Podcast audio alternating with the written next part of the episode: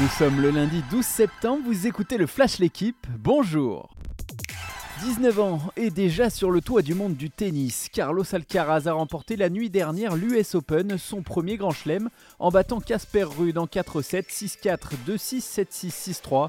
L'Espagnol est le plus jeune joueur à remporter un majeur depuis Rafael Nadal à Roland Garros en 2005. Le protégé de Juan Carlos Ferrero s'empare du même coup de la place de numéro 1 mondial. À 19 ans et 4 mois, il devient ce lundi le plus jeune à monter sur le trône du tennis. Rien ne va plus à Lyon. L'OL a subi une deuxième défaite d'affilée en Ligue 1 hier soir. À Monaco, les Rodaniens se sont inclinés 2-1. Badiachil et Maripane ont marqué sur deux coups de pied arrêtés pour les Monégasques contre un but de Toko Ekambi. La SM est 7ème, l'OL 5ème.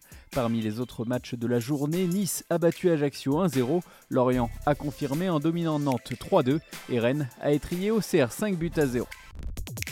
22 ans et déjà un grand tour, Remco Evenpool a remporté hier la Vuelta. Ancien footballeur de talent, devenu prodige du cyclisme, le jeune Belge a tout l'avenir devant lui. Victime d'une grave chute en Lombardie en 2020, le Flamand a vécu hier le plus beau jour de sa vie selon ses dires. Il a surtout fait le bonheur de tout un pays qui attendait que l'un des siens remporte un grand tour depuis 44 ans. Le champion du monde en titre est décidément trop fort. À Monza, sur le Grand Prix d'Italie, Max Verstappen s'est encore imposé hier, sa cinquième victoire de suite, la onzième de la saison.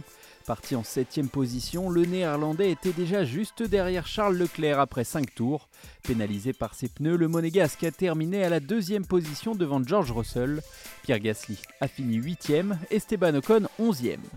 Merci d'avoir écouté le Flash l'équipe. Bonne journée